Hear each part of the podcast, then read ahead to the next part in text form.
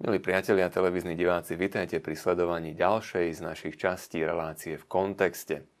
Sme v mesiaci jún, ktorý je známy v katolíckej cirkvi okrem iného aj úctou k najsvetejšiemu srdcu Ježišovmu. A na začiatku mesiaca jún uskutočnilo sa vo Vatikáne jedno zaujímavé stretnutie. Svetý otec František sa stretol v rámci jubilea kňazov s množstvom kňazov biskupov z celého sveta a v rámci svojich príhovorov im navrhol, aby si prečítali znovu jednu vec. Encykliku pápeža Pia XII. Aby sa vrátili k tomuto dokumentu, ktorý sa volá Haurietis Aquas a znova sa s ním oboznámili práve čo sa týka úcty k najsvetejšiemu srdcu Ježišovmu. A tak ja hneď v ten istý deň, ešte v predvečer sviatku Najsvetejšieho srdca Ježišovho, otvoril som túto encykliku, aby som si pripomenul, čo sa v nej nachádza a čo si môžem zobrať do svojho osobného i kňazského života. V 127 bodoch tam pápež píše práve o tomto sviatku a keď som si to znovu pripomínal a čítal, nadobudol som presvedčenie, že bude veľmi užitočné aspoň niekoľko myšlienok z tejto encykliky si priblížiť aj v rámci našej relácie v kontexte.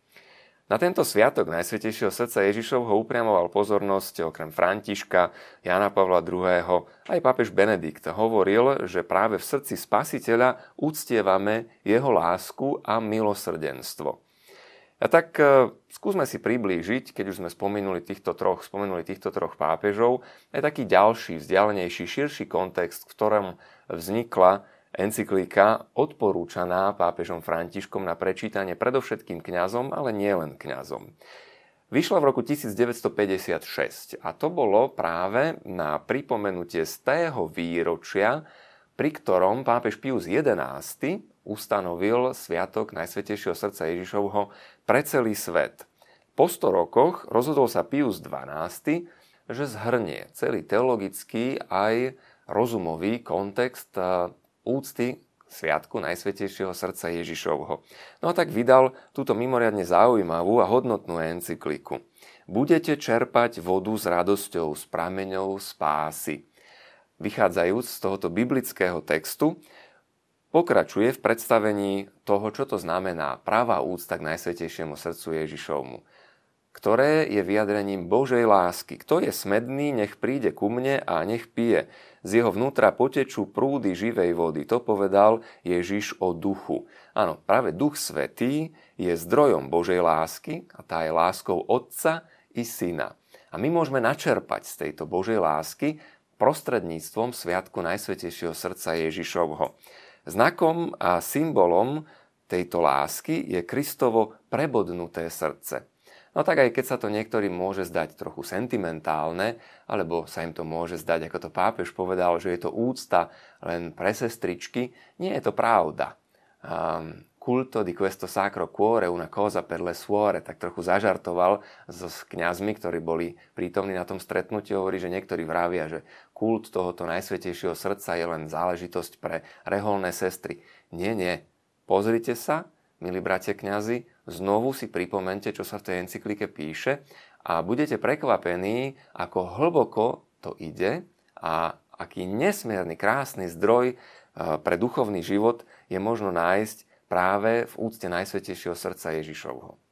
Keď hovoríme o tom kontexte súčasných udalostí, v ktorom zaznievajú aj tieto pápežové slova, nedá mi nespomenúť e, jeden článok v mienkotvornom médiu, ktorý, nedo, ktorý mi ne, prednedávnom prišiel do rúk a v ktorom e, bolo hovorené o tom, že cirkvy sa porazia samé, pretože im chýba kritická teológia.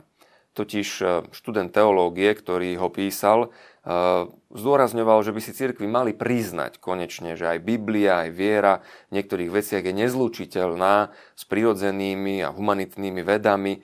A mali by dať preč naivné predstavy o nejakom neomilnom Božom slove.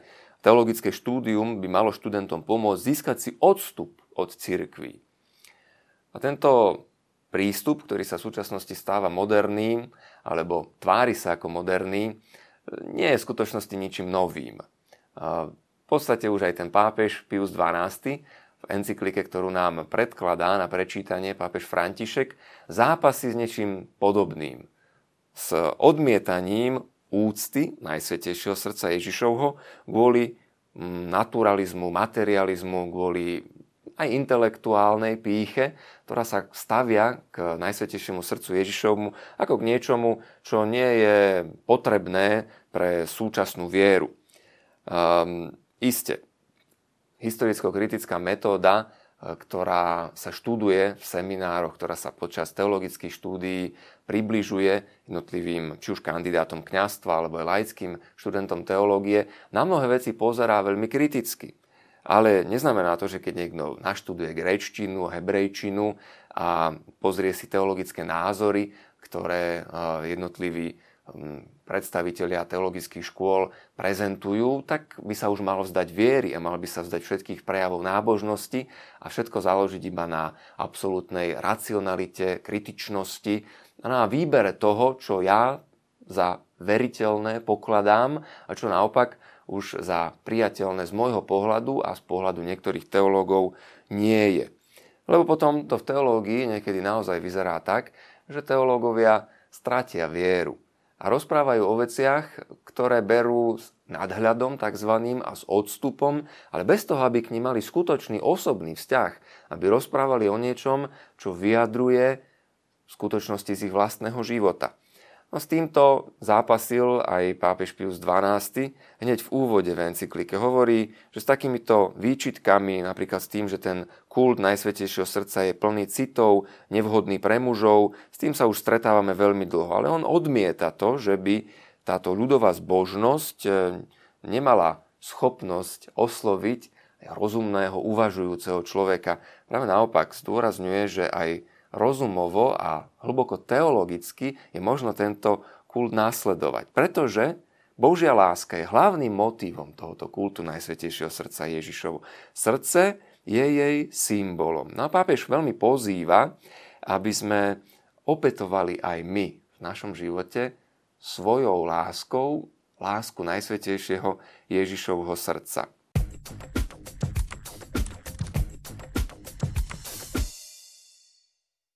Úcta Najsvetejšieho Kristovho srdca je známa každému, kto chodieva do chrámov katolíckých, preto všetkým na prvý piatok.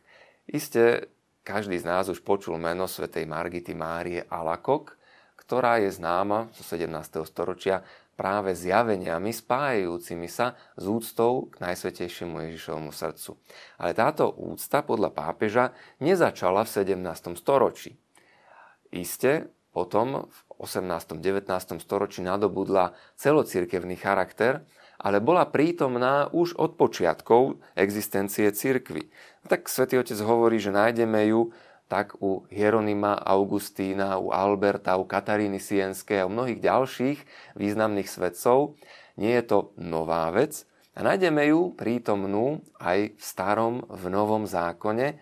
A keby sme chceli ísť po týchto stopách, môžeme si zobrať hneď napríklad proroka Ozeáša, ktorý hovorí o Božej láske. Isté, Najsvetejšie srdce Ježišovo je vyjadrením Božej lásky, Božieho milosrdenstva. Ozeáš píše o tom, ako Boh miluje človeka, aj keď zhreší proti nemu. Na obraze nevernej ženy dokumentuje, že Boh neopustí hriešnika, ani keď sa od neho akoby obráti, keď odíde preč, odvráti sa Bohu chrbtom. Ale má ho veľmi rád. Izaiáš dodáva, že keby aj matka zabudla na svoje dieťa, Boh nezabudne. Boh nás miluje viac, než nás miluje naša vlastná mama. A na živote Ježiša Krista túto Božiu lásku môžeme vidieť veľmi pekne zobrazenú. Na tom by sa dalo naozaj viacero a množstvo príkladov, ktoré by sa ani nevošli do tejto relácie predložiť, ponúknuť. Mystérium vykúpenia vraví pápež Pius XII, je mystériom Božej lásky. A ako píše svätý apoštol Pavol v liste Efezanom, je to nesmierna šírka, hĺbka, dĺžka a výška. My sme pozvaní, aby sme túto Božiu lásku spoznali, aby sme z nej čerpali. Aby sme nielen uvažovali nad tým, že láska má ten Boží charakter, ale všimli si aj jej charakter ľudský. A potom duchovný a citový. Taká trojakosť Božej lásky je to, na čo upozorňuje Pius XII. A táto trojakosť Božej lásky je určitým spôsobom pre nás aj akoby schodišťom. Čiže takou možnosťou priblížiť sa k Bohu, k tej jeho dokonalej láske, ktorú chceme vo svojom živote hľadať, nájsť, obsiahnuť. Totiž niekto by mohol povedať, že Boh je nám vo svojej dokonalosti aj tou svojou Božou láskou akoby vzdialený. Ale predsa treba si uvedomiť, že Kristus, Boží syn, Boh, ktorý sa stal človekom, aby nás vykúpil a spasil, on prijal aj ľudské srdce. Prijal celého človeka, ako píše Jan Damascenský, mm, muselo byť prijatá celá naša ľudská prírodzenosť, pretože čo by nebolo prijaté, e, nemohlo by byť uzdravené, nemohlo by byť vykúpené. A tak e, srdce človeka, to ľudské srdce, ktoré je pre nás symbolickým vyjadrením našej schopnosti milovať, tej našej ľudskej lásky, bolo vlastné a je vlastné aj v tejto chvíli samotnému Božiemu synovi Ježišovi Kristovi. On sa stal človekom, on takisto mal ľudské srdce. A týmto ľudským srdcom miloval, mal rád tých, s ktorými sa stretával. No a my, ktorí smerujeme k láske Božej, my, ktorí sa snažíme prehlbovať v našej viere, môžeme si práve na tomto uvedomiť, že to je akoby jeden ten schodík, ktorý nás vedie. Aj ten rozmer ľudský, ten rozmer citový, ktorý prerastá do rozmeru duchovného, ide v smere tej lásky Božej. A tak e, to Kristovo srdce ľudské, ktoré zomrelo na kríži, prestalo v jednom okamihu byť, stáva z mŕtvych. A vieme dobre, že keďže v hypostatickej únii je ľudské spojené s božským v Kristovi, toto ľudské srdce bije na veky. Ježiš Kristus a miluje aj týmto ľudským srdcom celé naše pokolenie, celý náš svet. To znamená, nie je nám vzdialený. Nefunguje to na, len na tej rovine dokonalosti Božej, e, ktorá sa niekomu môže stať e, neprístupná. Ale aj ja svojim ľudským srdcom môžem sa priblížiť akoby tomu Božiemu a môžem v tejto láske pokračovať, môžem v ňom napredovať. A toto srdce, ktoré bolo v jednom okamihu ľudské, mŕtve, prerazené na kríži tou kopiou vojaka, vytiekla z neho krv a voda. A tieto sú aj vlastne prameňmi sviatosti cirkvi. Krv, ktorá symbolizuje Eucharistiu, voda, ktorá symbolizuje krst. Že tieto veci naozaj nie sú nejaké povrchné, ale sú v nich skryté úžasné tajomstvá pre život veriaceho človeka a nemôžeme sa im vyhnúť. Tá rana na Kristovom srdci, ktorá E, je pripomenutá na každom z jeho zobrazení, nám zároveň hovorí aj o tom, že aj my sme tí, ktorí to Božie srdce sme zránili. Že aj my, tak ako je to na sviatok Najsvetejšieho srdca Ježišovho v liturgii zdôraznené, aj my sme tou stratenou ovcov, aj my sme tou stratenou drachmou, alebo tým márnotratným synom. Mnoho sme prispeli k tejto rane, ktorá je spôsobená na Ježišovom srdci. Musíme si uznať svoju hriešnosť, musíme si uznať svoju slabosť. A to nie je niečo škodlivé, ale práve naopak, ako dodáva Ježiš v Lukášovom evaníliu, veď v nebi je väčšia radosť nad jedným hriešnikom, ktorý koná pokánie, než nad 99 spravodlivými, ktorí pokánie nepotrebujú. To je tiež v tej liturgii na Najsvetejšie srdce Ježišovo. A teda ktorí pokáne nepotrebujú, samozrejme do, namýšľajúci alebo mysliaci, že ho nepotrebujú. Som hriešnik, ja to pokánie potrebujem, ja potrebujem to obrátenie, ale môžem sa vložiť s dôverou do toho milujúceho srdca Ježišovho, ktoré ma neprestalo mať rado, ani keď som pochybil, ani keď som padol, ani keď som zhrešil, keď som sa stratil, keď som sa zatúlal. Ale ma volá, poď, vráť sa a znova sa ponor do tej lásky, ktorú ti Boh ponúka. Čiže táto úcta, to nie je niečo naivné, niečo nerozumné. Naopak, je to nesmierne hlboká skutočnosť, je to prameň toho Božieho milosrdenstva, ktoré si aj v tomto roku milosrdenstva pripomíname, prameň sviatosti církvy, krstu, Eucharistie. A tak Pius XII v závere aj tej svojej encykliky rozpráva, ako je veľmi potrebné nenechať sa oklamať aj v súčasnom svete materializmom. Ako je veľmi potrebné nenechať sa oklamať e, hodnotami, ktoré nie sú tými najdôležitejšími.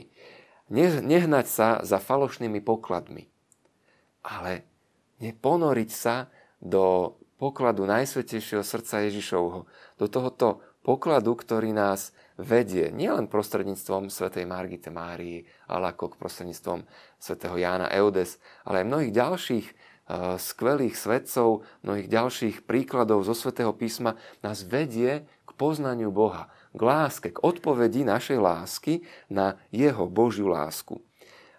Kristus so svojím otvoreným srdcom je naozaj tou bránou, ktorá nás pozýva do lásky Najsvetejšej Trojice. Je tou bránou k Otcovi. Nik nepríde k Otcovi, vraví Ježiš, iba cez mňa.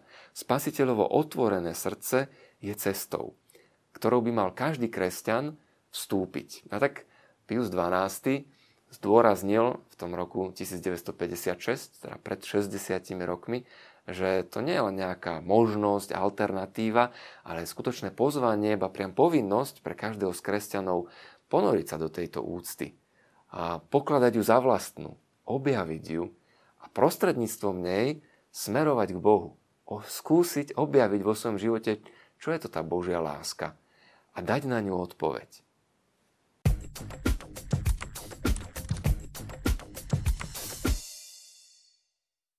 Keď rozprávame o úcte k Najsvetejšiemu srdcu Ježišovmu, je zaujímavé si pripomenúť, že v cirkvi existuje aj kongregácia, ktorá sa volá Kongregácia pre Boží kult a disciplínu sviatosti.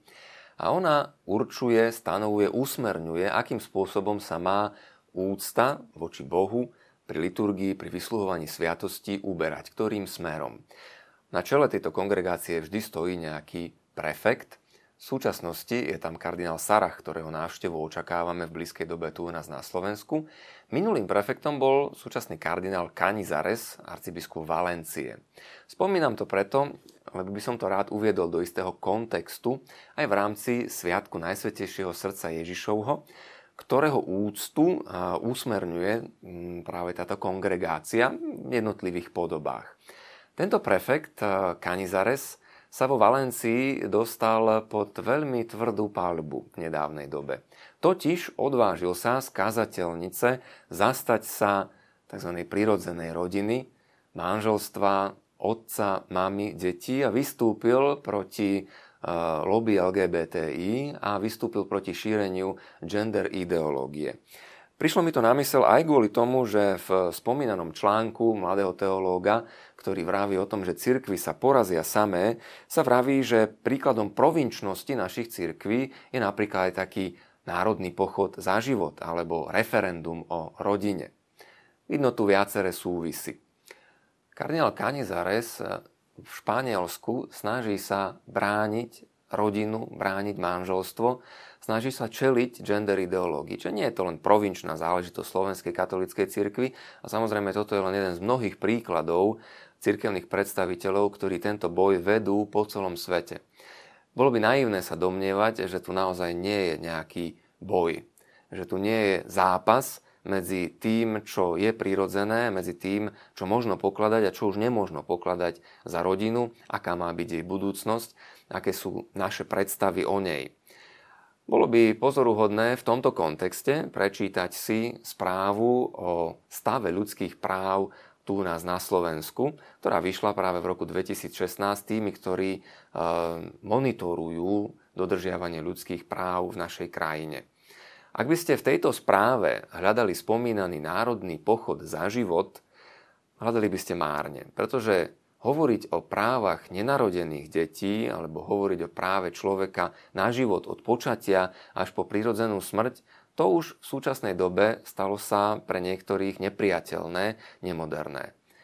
Ak sa pýtate, či by sme tam v tejto správe o ľudských právach naopak našli tzv. práva LGBTI a tú známu gender ideológiu, myslím, že tú otázku si dokážete veľmi ľahko zodpovedať aj sami.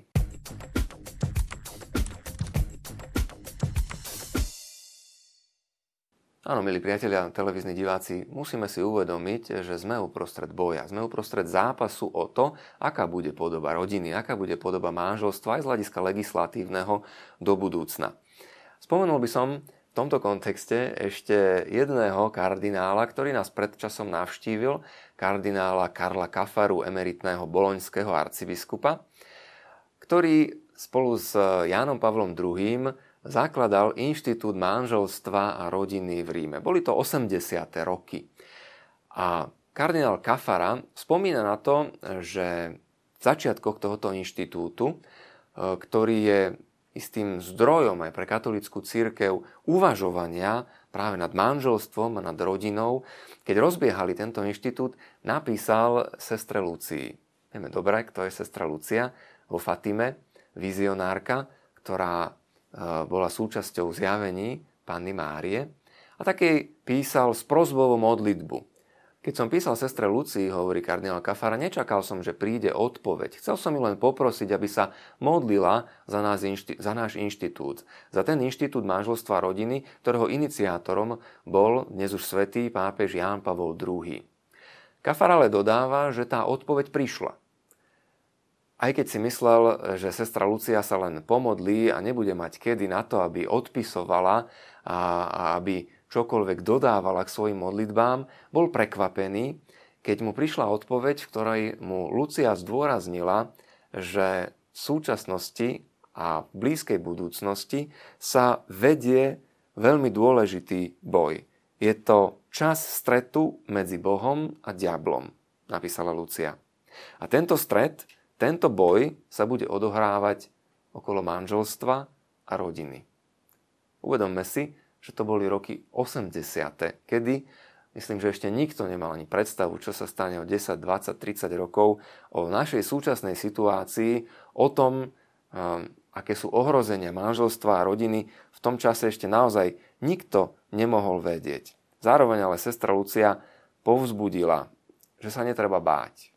Pripomenula, že tí, ktorí budú manželstvo a rodinu chrániť, budú prenasledovaní. Veľmi tvrdým spôsobom prenasledovaní a to treba vziať na vedomie.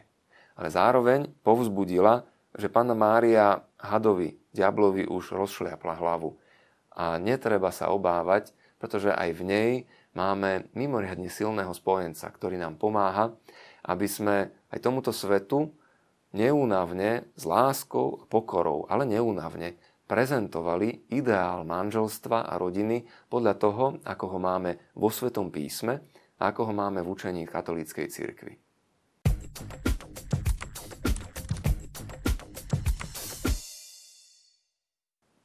Milí priatelia, ľudová zbožnosť, úcta k najsvetejšiemu srdcu Ježišovmu a obrana rodiny, obrana manželstva nie sú neracionálnymi záležitosťami, ale veľmi reálnymi výzvami, ktoré stoja pred nami. Nenechajme sa zastrašiť ani zosmiešniť.